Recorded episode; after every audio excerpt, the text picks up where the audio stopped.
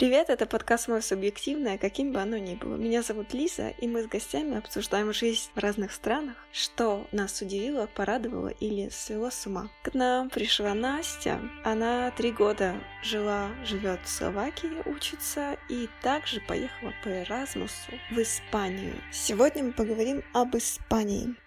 Привет, привет. Привет. А как у тебя сегодня настроение? Настроение отличное. Все круто. Ты сидишь на карантине? Как вообще? Ощущения? Да, я вот... а, я, наверное, уже привыкла, потому что постоянно, когда так переезжаешь куда-то, приходится в наше время сидеть несколько дней на карантине. Я пару дней назад вернулась в Словакию, так что зато есть возможность отдохнуть немного. И не видеть этих людей. Да. Прикольно, ну, прикольно. Я сейчас живу в квартире, где, в принципе, здесь много ребят, поэтому есть с кем пообщаться. А можно выходить во двор? Там же есть какой-то вот этот круг, который ты можешь э, вокруг а, дома. Ну, вообще, Официально нет, никуда выходить нельзя, но мне повезло, потому что в квартирке, где я сейчас э, остановилась у друзей, тут у них есть терраса на крыше, и мы там собираемся, мне можно выйти немного подышать свежим воздухом. Классно. Что сегодня делала? Ой, сегодня... Да, сегодня как-то день очень быстро пролетает. Я вроде бы только проснулась, и мы позавтракали. Ничего такого серьезного. Обычный выходной, воскресенье. И вечером, может быть, собираемся на гриловачку пожарить каких-то сосисок на мангале. Ага. Это ты, получается, сейчас вернулась в Словакию и будешь еще продолжать в Словакии учиться, или какой у тебя план? Мне все очень непонятно, потому что я взяла мадзерочник, это академ год, и следующий год у меня не будет особой учебы, да и в принципе последние полгода, даже уже больше, я давно по-нормальному не училась. У меня в планах написать диплом, работать, может быть, над какими-то другими студенческими проектами, а там как получится. Это конец бакалаврата?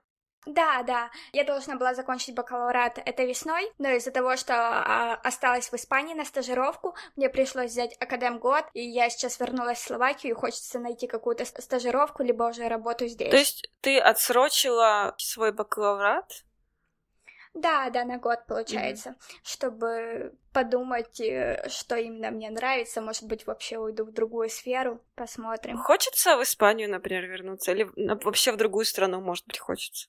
Да, мне, наверное, хочется пожить вообще в многих местах понемногу, потому что везде все так по-разному, разные люди, разный образ жизни. Хочется попробовать э, многие места, чтобы понять, где э, действительно потом захочется остановиться. По возможности, я бы... Мне понравилось жить в Испании, я бы туда вернулась. Если мне получится найти какую-то стажировку или подработку там, то я, конечно же, уеду туда. Я заметила, может быть, у меня так или вообще такая тенденция, что когда я уезжаю из какого-то места, где я долго жила, то у меня такое чувство, я думаю, я должна сюда еще приехать. Ну, хотя бы вот туристом я все равно должна сюда приехать, потому что ты очень сильно привыкаешь, и ты думаешь о том, что тебе хочется когда-нибудь себе напомнить э, эти годы, это время, поностальгировать и еще раз э, окунуться в то же самое. Да, я, наверное, недавно задумывалась над этим, и мне кажется, любое место там, где я вот пожила год или какой-то более дольший срок, мне уже кажется таким родным, как домом, mm-hmm. и я могу несколько таких значимых мест назвать домом, и когда ты возвращаешься туда, это очень приятно, сразу напоминает какой-то период жизни. Ты два-три года жила, училась в Словакии, правильно? Да. И потом поехала учиться в Испанию. Мне кажется, в Словакии вообще немножко такое лайтовое обучение, а в Испании чуть более жестче, больше ответственности. Почувствовала ты вот это? Нет, я бы так не сказала. Наверное, образование абсолютно одинаково, там как бы и не легче, и не тяжелее. Вот, например, если mm-hmm. сравнивать с украинским, то там будет значимая разница. А так э, абсолютно одинаковая. Расскажи, пожалуйста, что вот в универе такое интересное, возможно, как везде в Европе, сам выбираешь какие-то курсы, подкурсы, которые ты хочешь добавить в свою, в свой график, может быть, какие-то еще интересные мероприятия, штуки, которые вот тебе прям зашли, или наоборот, что не понравилось, какая-то безаловка, что-нибудь такое. Ну, например, в Словакии это работает так, что большинство предметов у тебя именно обязательные, и часть предметов остается, которые ты можешь выбрать на выбор. Чем ты старше год, тем больше предметов ты можешь выбирать, которые ты хочешь. В Испании это так, что я ехала по обмену, и я могла выбрать абсолютно любые курсы, которые я хочу. И практически все курсы, которые у меня были, они не были связаны с моей специальностью, но были связаны с IT-сферой. Это очень удобно, что есть свобода того, что хочешь учить. То есть, в принципе, они когда поступают, то у них тоже они могут дополнительно тоже добирать какие-то предметы. Да, есть набор обязательных предметов, которые ты должен пройти в соответствии с твоей специальностью, а дальше в теории ты можешь выбрать э, любой курс любой специальности. Допустим, ты учишь э, информатику, но в твоем университете есть еще какие-то творческие направления, и ты можешь выбрать любой творческий курс. Что тебе понравилось вот в плане организации семинаров, вот этих, как это называется? Так же само, как и у нас, семинары, лекции, практика. Мне понравилось, что там довольно-таки много практики. Наверное, мне больше понравилось общение между студентами и профессорами, потому что там не чувствуется никакой, наверное, разницы э, между этими двумя ролями. Все общаются на равных, профессора тебе всегда помогут, а под конец, когда заканчивается какой-то курс, очень часто профессора продолжают общаться со студентами просто так, и это помогает в дальнейшем. Угу. Я читала, что они вообще постоянно на ты почти со всеми, из-за этого стираются какие-то грани и проще общаться. Да, это было, это было смешно, когда я только приехала, и я стала спрашивать у местных испанцев, как мне обращаться к профессорам, потому что э, даже в Словакии к приставке фамилии или имени нужно добавлять как пан, пани, а в Испании они общаются все, все друг другу по имени. И имена такие короткие, мне было очень непривычно и как-то неловко называть там Джо, Хулио, просто так кажется, это как будто бы неправильно. Классно. И ты говоришь, что это помогает э, не напрягаться по поводу того, что ты там не то спросишь. Э, мне кажется, тоже это связано. Да, да, у меня было так, что я приехала, и мое обучение должно было проходить на английском. Так было на официальных бумагах, но когда я приехала, у меня был такой небольшой шок, что сначала я заселилась в университетскую резиденцию, и там не оказалось никаких интернациональных студентов, были только испанцы, а в Испании не очень хорошо с английским, там английский примерно уровня, как, как и у нас в Украине. Из все резиденции, может быть, всего пару человек более-менее говорили, но я подумала, ничего страшного, может быть, на следующий день пойду в университет, там наверняка будет э, много заграничных студентов, потому что мне говорили, что они делают группы как для местных, для испанцев и для английскоговорящих. И я пришла в университет, мне сказали, что извини, понимаешь, такой год, э, год, что корона, все так проблематично, никто кроме тебя не приехал. Кампус, где я училась, он не такой большой, и там действительно получилось так, что кроме меня никого там не было, и все мои курсы, естественно, ради меня одной никто не делал на английском, все было на каталанском. А я приехала абсолютно ничего не знала ни по-испански, ни тем более по-каталански, буквально там, может быть, пару самых банальных фраз, но эм, профессора очень хорошо относились к этому, давали мне всякие дополнительные часы консультации, всячески помогали мне, то это, конечно, радовало.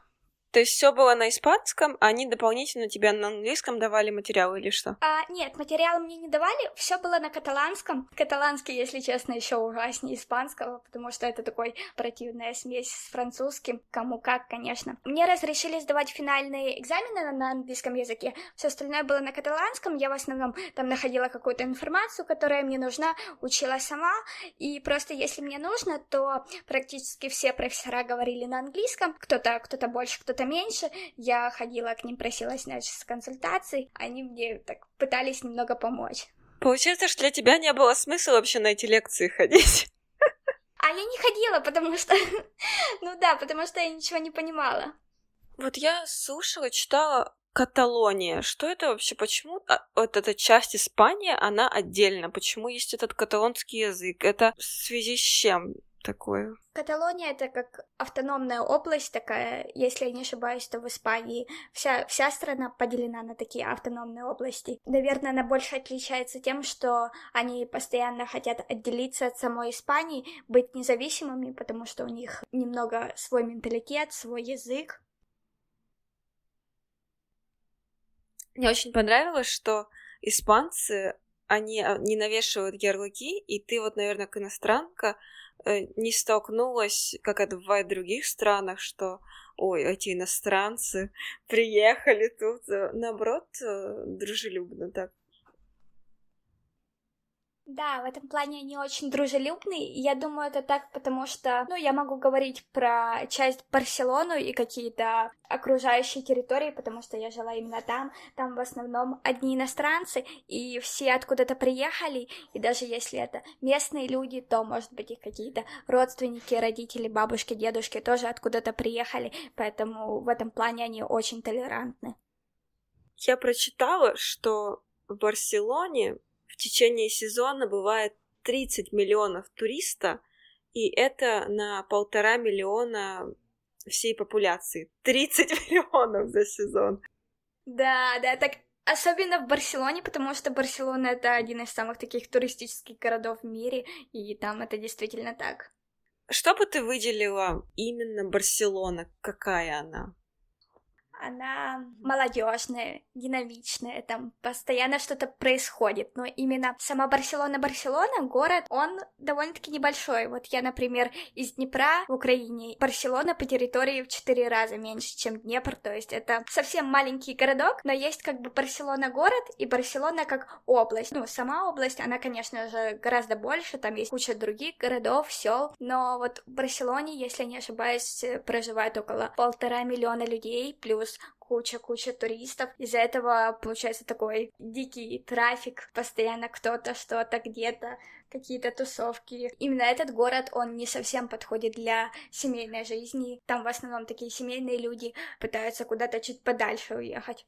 Еще они же очень любят э, тусовки, уличную жизнь, что они дома практически не тусуются. Да, испанцы, они сами по себе такие, что никто дома сидеть не будет. Они постоянно, любая свободная минутка, куда-то собираются с друзьями или с семьей, горы, или на море на пляж, или просто где-то на улице тусуются. Из-за этого им не особо важны жилищные условия. Они живут в таких маленьких квартирках, им особо все равно, что находится дома, им главное, когда есть возможность куда-то пойти, поехать, увидеть что-то новое.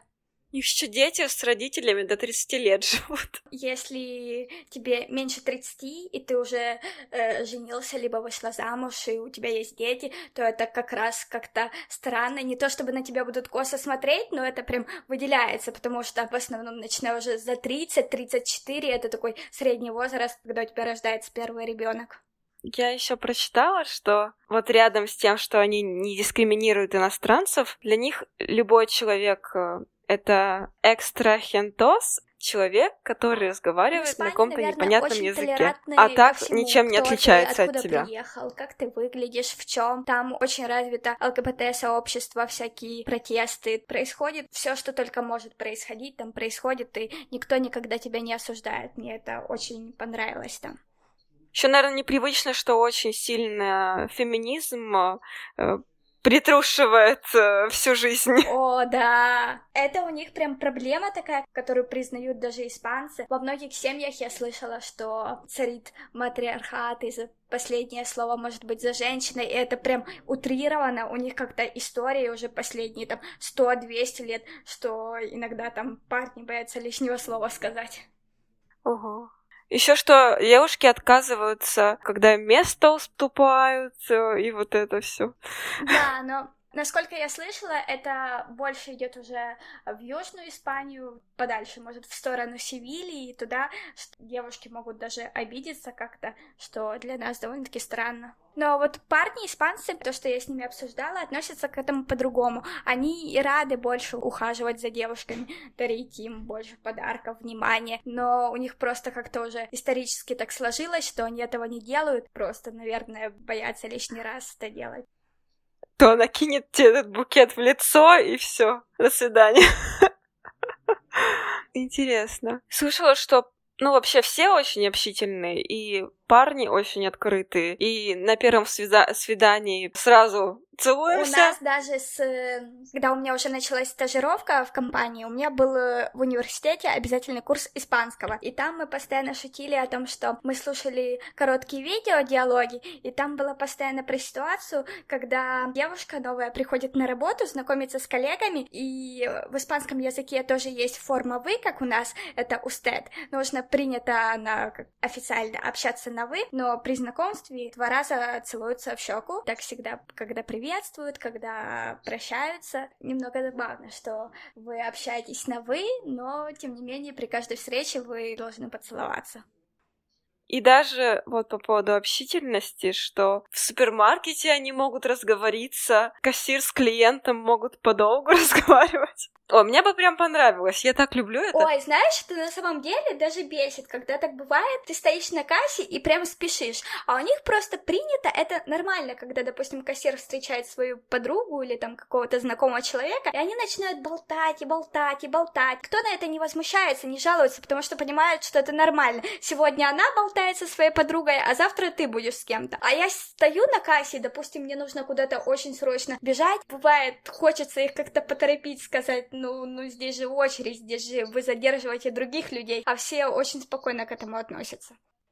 Даже я слышала, что есть какое-то правило. В больших супермаркетах э, нельзя задерживать очередь, разговаривать. А в маленьких, естественно, все это делают. И в больших супермаркетах нельзя к своему знаку обслуживать, короче, своего знакомого или ага, родственника. Ну, насчет такого правила я не слышала, просто действительно, что когда это огромная сеть супермаркетов, как, например, Ашан, там, конечно, никто не будет болтать, потому что большой поток людей. Плюс, если ты очень спешишь, конечно, везде есть кассы самообслуживания. Что мне, кстати, очень понравилось в Испании, то, что у них прям во всех, практически во всех магазинах есть кассы самообслуживания, то есть даже магазины одежды все там, Зара, Бершка, Пломбир, все что угодно, Везде, если ты спешишь, ты можешь сам себе пробить. Насчет маленьких магазинчиков, они, они такие уютные, такие семейные. Мне вот нравится, что ты зайдешь в этот магазинчик, конечно, там рано утром или наоборот вечером, когда никого не будет, с тобой поприветствуют, спросят, как у тебя дела, скажут там, какая ты классная, красивая, ой, что ты здесь делаешь, как у тебя жизнь. Почти всегда завязывается какой-то молток с продавцом, и вы можете познакомиться, если ты туда несколько раз ходишь, что тебя уже там знают. Это так по-семейному. В Испании они как бы на таком постоянном хорошее настроение, на таком расслабоне, постоянно комплименты какие-то делают, болтают вечно. Да, с одной стороны, мне это прям очень нравится, а с другой стороны, это немного беззаботно, все на таком расслабоне, скажем так. Иногда кажется, конечно же, у всех людей есть проблемы, но иногда кажется, что у них прям так как-то все хорошо, но с другой же стороны, они очень друг другу помогают, когда тебе нужна помощь, то тебе сами ее предложат. Еще у них есть э, фраза, но по пасанада, это значит ничего страшного. Эта фраза просто используется в любом случае, мне кажется. Ты там провалил экзамен, не взяли на работу, там чуть ли не дом горит. Но пасанада, это прям каждый день по сто раз в день говоришь. Вот я недавно слушала про Турцию. Вот чем-то это похоже. Турки, они любят рисковать, и они могут не сделать какую-то важную вещь, которую можно бы предостеречь, чтобы что-то не случилось. Они будто надеются, что на все воля Божья. Какая-то у них тоже есть цитата, что типа, да ничего не произойдет, ничего не случится. Мы нашего менталитета, люди считают, что это слишком а, ветрено, безответственно. И в турецком, и в испанском есть вот это маняна, что типа сделаю завтра, сделаю потом. И это тоже, наверное, безумно бесит э, наших людей. Ой, знаешь, у меня была история, у меня в квартире, где я жила, поломалось окно, так что оно открывалось по-обычному, но на проветривание там нужно было немного покрутить, что-то с ручкой случилось, оно перестало работать. Я сразу же в тот же день сказала администрации на ресепшене, мне сказали, но пацаната, мы все сделаем, все будет хорошо. И это было как раз утро, я спрашиваю, вы сделаете сегодня, наверное, после обеда, там всегда есть ремонтники. Они просто начали смеяться, ага, сегодня, ну, за завтра, завтра сделаем. И в итоге я ходила к ним несколько раз, они мне его сделали за полтора месяца, хотя окно даже не сломалось. Там пришел мужчинка, покрутил буквально за 10 секунд, там нужно было сильно дернуть ручку, что-то еще покрутить. Все отлично работало, но я ждала полтора месяца. Это, конечно, ужас. Интересно, вот почему Другая так? сторона испанцев, то, что они не то чтобы не трудолюбивые, но все, все делают, чтобы не работать. Они больше живут в свое удовольствие, наслаждаются жизнью, и это то, чему бы, наверное, нам можно было бы поучиться. Все в таком расслабленном темпе. Просто никто никуда не спешит, как все будет хорошо. Но это нужно, наверное, искать какой-то баланс, потому что, вот, например, та же сиеста, которая длится сколько, три часа Два или с два? половиной где-то так. Из-за этой сиесты ты еще вечером работаешь. Так ты бы закончил в шесть, а тебе приходится до восьми работать, потому что бывает Да, сиеста. но это по-разному. Там уже в каких-то более таких современных больших компаниях, корпорациях, там обычный рабочий день, как и у нас. Это скорее в каких-то маленьких заведениях, маленьких магазинчиках еще остался такое, что там где-то с 8 до 12 до часу, и потом обычно где-то с 4 с полпятого до 7. С восьми до двенадцати? Не-не-не, я перепутала. С 9 до часу и с полпятого до 7. Ну, это так в среднем по магазинам. Мне кажется, тогда получится не, в... не восьмичасовой рабочий А, день. Может. Ну, это тоже в зависимости от, от заведения. Там. Еще читала, что очень много карманных воров, нужно быть настороже, особенно в Да, Барселоне. это вот как раз про Барселону. Еще так говорят, что, допустим, если у тебя ничего не украли, совсем ничего, то ты не был в Барселоне. Там воруют все у всех, иностранцы и местные. Барселона, она уже, знаю, эм, за этим городом несколько лет стоит уже первое место по карманным кражам в Европе. На втором месте Рим. Действительно так. Я, например, когда только прилетела в Барселону, я до этого не была в Испании еще. Буквально пару часов я выехала с аэропорта через центр города на главный вокзал, и у меня вытянули телефон сразу же. Хотя я была очень осторожна с вещами, потому что до этого в Словакии у меня была подруга испанка, которая перед тем, как я поехала, мне раз сто сказала, что Настя, будь аккуратна, следи за вещами, что тебя сразу все заберут. И я вроде бы старалась за всем следить, у меня там был только чемодан и сумка с документами. Но вот, вот так получилось, что один мужчинка прям на глазах вытянул мне телефон и убежал в город. Мгм. Можно же было подать заявление в полицию? Да, или- да, конечно, так получилось, что это было на главном вокзале в городе, и там сразу же рядом стоял информационный столик, и как-то так повезло полиция. Я подошла к полиции, объяснила ситуацию, они мне действительно пытались помочь, мы потом после этого несколько часов, я сказала, что он убежал в город, но они подумали, что, может быть, он в какой-то поезд еще забежал. Мы несколько часов бегали и проверяли все поезда. Я уже устала, пыталась говорить, что давайте я уже все-таки пойду. Написала заявление. Там столько карманных краж в день происходит. Там очень такой э, закон у них с, э, с лазейками. И никто особо не разбирается в этих э, делах, потому что по закону, если у тебя украли что-то дешевле 400 евро, то это не считается как карманной кражей. Если там только кого-то споймают с поличным несколько раз, то за это будет какой-то минимальный штраф, что-то вроде 60 или 80 евро. Это несерьезно, поэтому это так распространено. Это очень интересно. Хотя бы есть такая возможность. А вот советую тем, у всех людей, с которыми я общалась в Барселоне, и местные, и приезжие, и мои там ребята, с которыми я работала в компании, у всех хотя бы раз что-то воровали, камеры, телефоны, и первое, что рекомендуют, это заходить на сайты бэушных, наш OLX, там есть Wirepoп и всякие разные, и проверять, потому что чаще всего есть вероятность перепродают через эти сайты, и есть ситуации, когда люди так находят свои вещи. А как можно доказать? Есть какая-то возможность? Даже не знаю, доказывают так или нет, я слышала про ситуации, когда выкупали свои же вещи. Какая еда в Испании? Какая еда в Испании? У них много море- морепродуктов, что, конечно, логично, море, океан. Самое известное это у них паэя, это как э, напоминает наш плов, рис со всякими разными ингредиентами, это может быть и мясо, и рыба, морепродукты, и часто это микс мяса-рыба, чуть ли не тысяча вид этого блюда, и с каждым регионом Испании он немного вид- видоизменяется. Мне понравилось, у них еще есть суп гаспачо. Это, кажется, такой томатный суп, если я не ошибаюсь. Я немного привередливая в еде и не все ем, поэтому я пробовала мало испанской кухни, но знаю, что людям нравится. Они постоянно едят тапас. Ты ждешь, как когда уже тебе подадут нормальную еду, а не закуску, а там все еще тапас.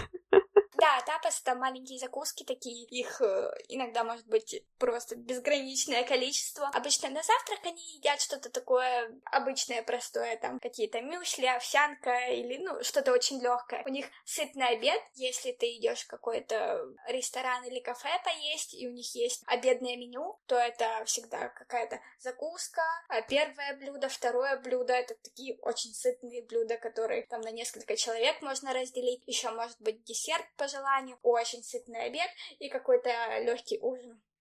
То есть, может быть, суп, потом какой-нибудь э, паэлья какая-нибудь? Из последнего, когда я брала в каком-то месте обедное меню, это было так, что первое блюдо — паста карбонара, второе блюдо — паэлья с морепродуктами, потом напиток и какой-то маленький десерт.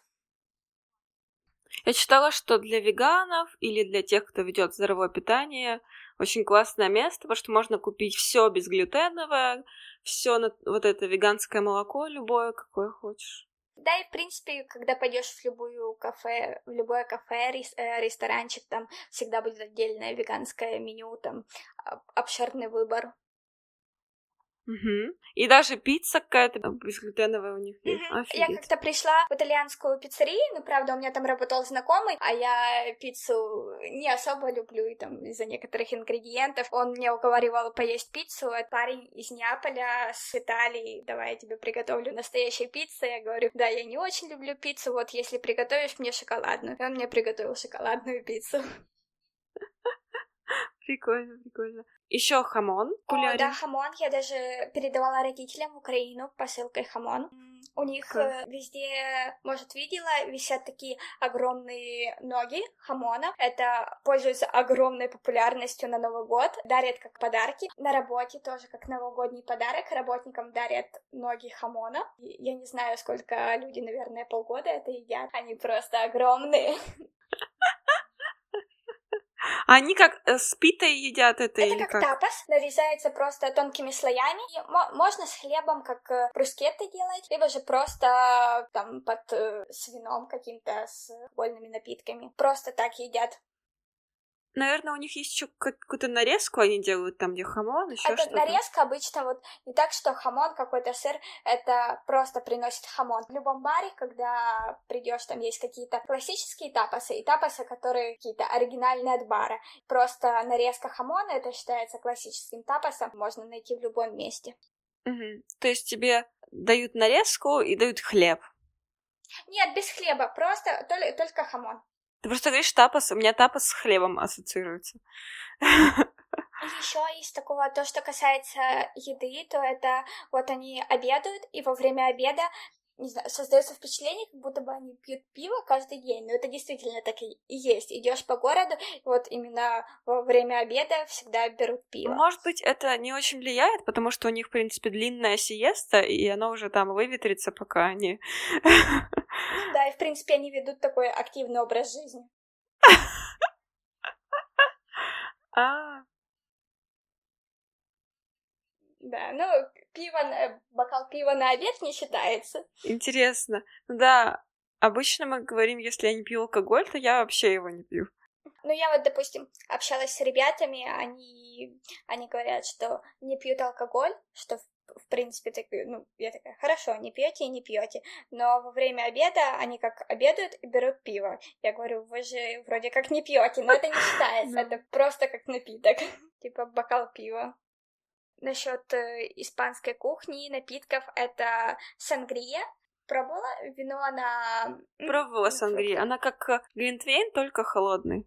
Да, да, напоминает чем-то. Мне прям очень понравилось, пользоваться популярностью. Это, наверное, э, когда идешь на, на любой тусовке, если не знаешь, что купить, что принести, то приноси сангрии, там будет стоять еще пять бутылок сангрии.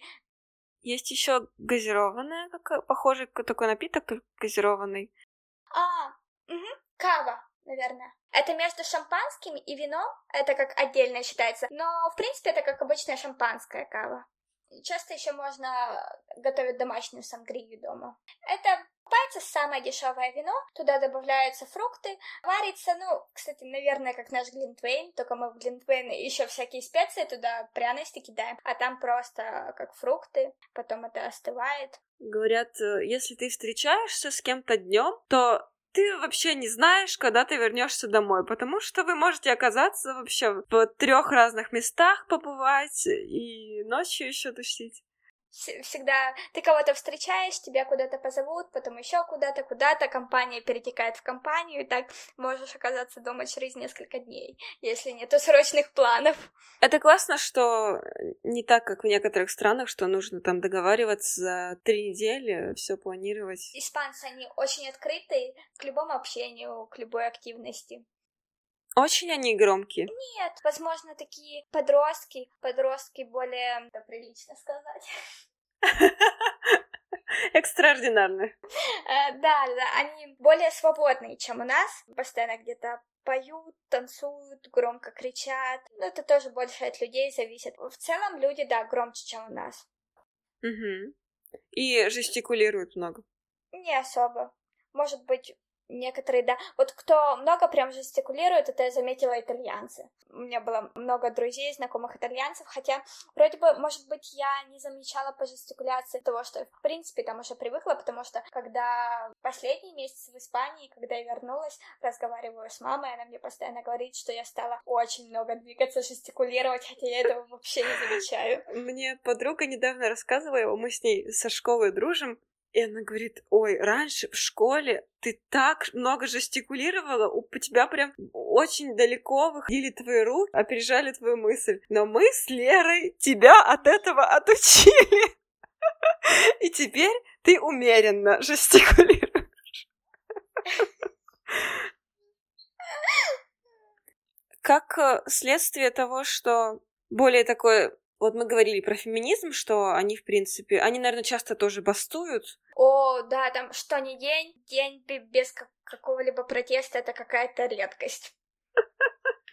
По, по, по каким поводам бастуют? В основном это большая часть, конечно, политические, какие-то то у них было, были выборы, то какие-то партии.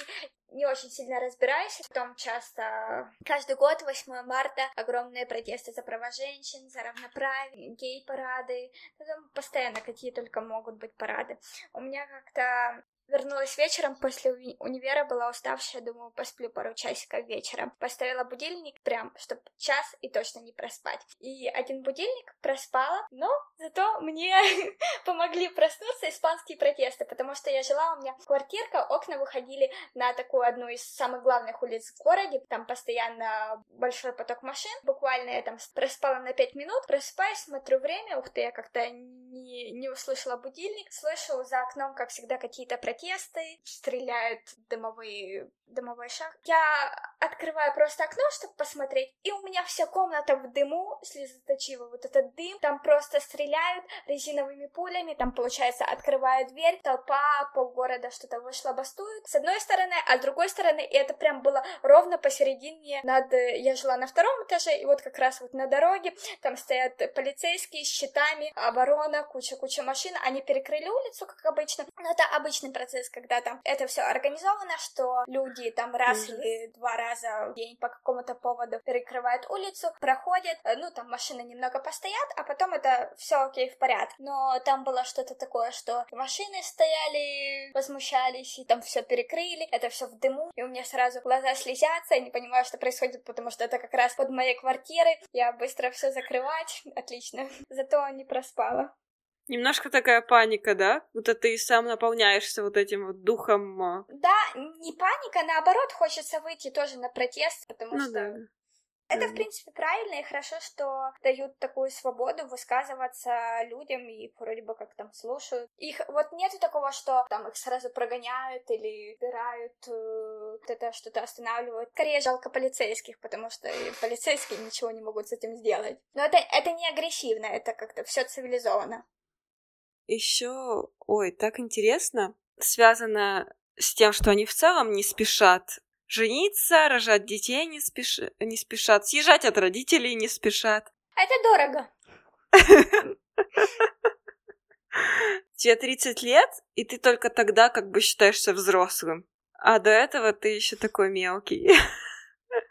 Даже не знаю, потому что я жила в резиденции, там ребята тоже так были 18, ну, 23 года, и, в принципе, это те ребята, которые из каких-то соседних городов или абсолютно противоположных частей Испании, тоже как бы похожие истории, какие у наших украинцев, переехали в другое место, и вроде бы как они уже начинают самостоятельную жизнь. Но, да, то, что они mm-hmm. не спешат, это точно. Как-то есть такая классификация, то до 30 ты молодой, очень молодой, потом ты 20 лет, до 50 ты просто молодой, ага. а потом ты в возрасте. Классно просто. Ты как будто не чувствуешь э, себя старым, не чувствуешь, что жизнь мимо тебя проходит. Там просто идешь, гуляешь по городу и видишь таких милых пожилых людей, бабушек, дедушек, которые сидят там, обедают в ресторанчиках таких уютных или кафешках, сидят, болтают, пьют пиво, потом они вечно собираются, они постоянно проводят время на улице, там есть какая-то испанская такая игра, не помню, как она называется, бросают шарики на землю, и кажется, что нужно по определенным правилам как-то сбить эти мячики, я не помню. Ага. Как. В общем, эта игра именно популярна среди такого пожилого пожилого возраста устраивают целые соревнования между жителями соседних домов или района, и это все так весело, и кажется, будто бы ну, это такой какой счастливый период жизни, ты не переживаешь за старость, когда такое видишь. Да, ты не боишься, что у тебя будет скучная старость, и ты никому не будешь нужен. Вот да, всё. там как-то все друг с другом общаются, все очень налегке. Ну да, если ты можешь обратиться к бабушке на ты, и она к тебе, нету никакого такого барьера между вами границы. Mm-hmm. Интересно. А, как будто они еще могут в любом месте заговорить с друг другом. Да, да, да. У меня была проблема только, что я по-испански нормально ага. говорю, но у меня так часто бывало, что чуть ли не каждый день кто-то спрашивает, где находится какое-то место, либо же какая-то улица, куда пройти, и я вижу, что человек хочет продолжить со мной разговор, но я такая, извините, извините, я, я, не, я очень плохо говорю по-испански, ага. пытаюсь как-то пару фраз ответить, но...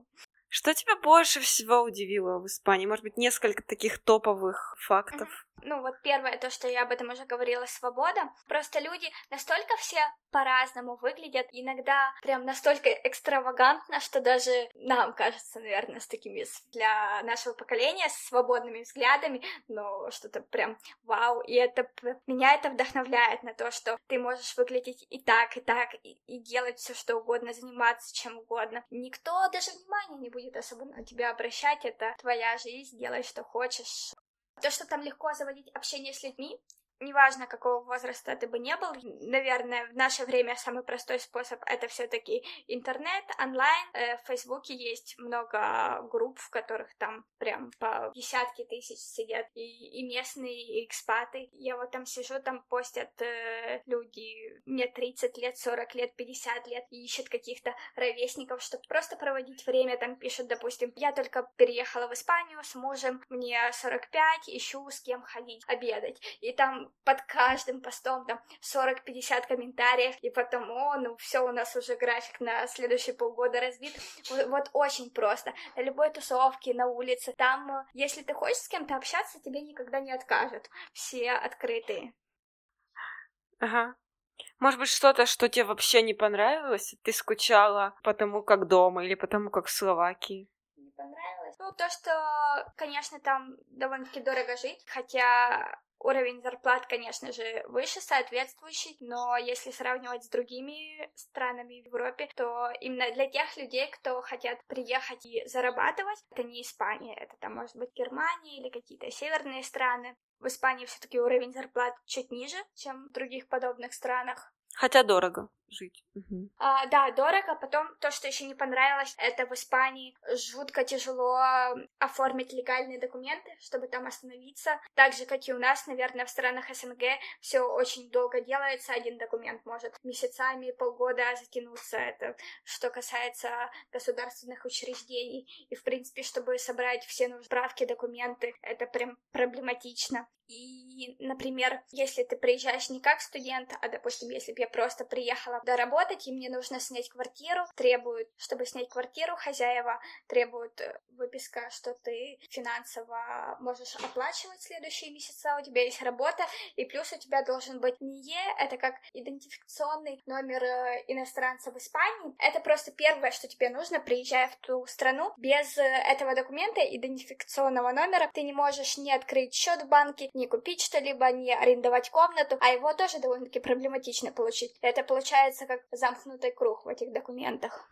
Очень необычное и шокирующее я прочитала, что существуют оккупанты квартир Это прям жесть. Расскажи, пожалуйста. Сначала, первый раз, когда мне об этом рассказали, я не поверила. Ну вот как так может быть, что ты владеешь квартирой там несколько лет, уезжаешь в отпуск на неделю, приезжаешь, туда могут заселиться другие люди, и вполне легально ты не можешь даже выломать дверь, потому что, ну, там находятся люди. И плюс, если там находятся какие-то неблагополучные, там у них нету средств оплачивать, то у них еще больше прав, чем у тебя. Это просто mm-hmm. не укладывается в голове. Но там как какие какие-то, как мне объяснили, очень старые законы с лазейками, вроде бы как хотят уже поменять, но все никак не поменяют. Это проблема в Испании. В твою квартиру может кто угодно заселиться. Ты, конечно, обращаешься в полицию, но ты просто так даже не можешь взломать. Я не представляю, если, допустим, заселяются люди, они меняют замки, и все, и ты больше, ты, ты там просто не живешь. Идут судебные разбирательства, но это, конечно, затягивается. Полгода, год, просто невозможно. Чаще всего, как эту решают проблему, то нанимают каких-то вышибал, чтобы именно разобраться. Это самый эффективный метод. Там что какой-то закон, что если они остаются там больше 72 часов, то ты да, уже не можешь их да. выселить. Но я не совсем понимаю, как это работает, потому что, ну, допустим, у тебя же есть официальные документы, подтверждающие, что ты купила эту квартиру, ты владелец, mm-hmm. ты платишь там за, за коммуналку тоже, и как, и они просто это как-то игнорируют, что вот там заселились люди, и ты не можешь прогнать этих людей. Ты ждешь просто как э, ждешь, когда они уйдут, чтобы как-то пробраться в квартиру и выгнать их. Это правда звучит очень сумасшедше, потому что я понимаю, если, например, ты снимаешь квартиру, то тебе должно быть сложнее как-то выгнать этих оккупантов. Но если твоя квартира, я не представляю. Да. Но я, я правда слышала очень много историй. У, наверное, у каждого человека там есть какой-то знакомый, знакомый знакомого, кто попадал в такую ситуацию. Ну, наверное, еще как э, одна из негативных сторон Испании это безработица. Там большая безработица, найти работу сложно. То есть мало рабочих мест, поэтому иностранцам сложно оформить визу. Да, да. Ну вот, кстати, я слышала про ситуации, когда люди ходят на собеседование, как обычно там говорят, перезвонят или что-то такое, и потом э, вот они были на собеседовании, и их берут на работу спустя 2-3 месяца. А, Шакира, боже мой, я не знаю, насколько подходит это в Испании на пляжах как бы принято, что девушки находятся, загорают, плавают топлес. Когда я приехала, я такая, ух ты, меня прям, мне это приятно удивило. Это прям свобода. Свобода сиськам. Да, и такое то, что удивило, мне нравится. Я бы, наверное, не решилась. Я сначала так тоже. Это первая мысль, что приходит в голову. А потом, когда ты уже находишься mm-hmm. как год, и э, это просто, это как нормально. Так... Привыкаешь, да. Когда большинство девушек так делают, и никто не обращает на это внимания, просто как окей. В основном, кстати, так можно определить, э, ага. кто турист, а кто местный. Ну, потому что в основном не раздеваются только туристы.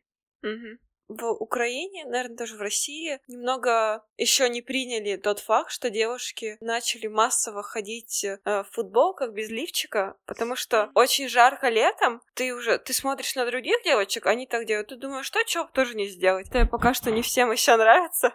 Да, ну это такое закостеневшее мышление. Мне вообще нравится эта тема, потому что я никогда не любила лифчики. В Испании с этим было очень просто, потому что там, ну, как-то 50 на 50. Кто носит, кто не носит, ты можешь абсолютно абсолютно спокойно себя в этом плане чувствовать. А вот сейчас как-то я вернулась в Словакию, в Украину, я вроде бы уже ага. привыкла, что, допустим, я не ношу лифчик, но как-то, может быть, просто нужно привыкнуть. Просто другая обстановка. Вот Испания, я довольно-таки давно уже почти не носила лифчики, но все-таки так ты смотришь в основном по одежде. А в Испании было очень просто, так что ты можешь пойти без ничего в какой-то белой полупрозрачной футболке. Никто не обратит на это внимание. А, допустим, уже вернулась в Словакию, в Словакии так сделать не могу. Не, ну все-таки сейчас действительно много девушек так ходит, и это позитивные изменения, потому что мы раньше об этом не знали и думали, вот так оно и есть. И мы носили эти лифчики с костяшками. Они на самом деле очень они и давят. Для груди это тоже не очень полезно. И, а мы думали, ну это нормально, все ж так носят. Такое появление свободы, проявление, что ты можешь не надевать или просто какой-то топик надевать. Да, и просто, ну вот даже такие мелочи, ну, еще нужно об этом задумываться. Ну я думаю, что пройдет там лет 20-30, и я надеюсь, что все забудут о лифчиках. Спасибо, что слушаете. Здесь мы субъективим на максималках. Пожалуйста, подписывайтесь, лайкайте и оставляйте комментарии. Поддержите подкаст.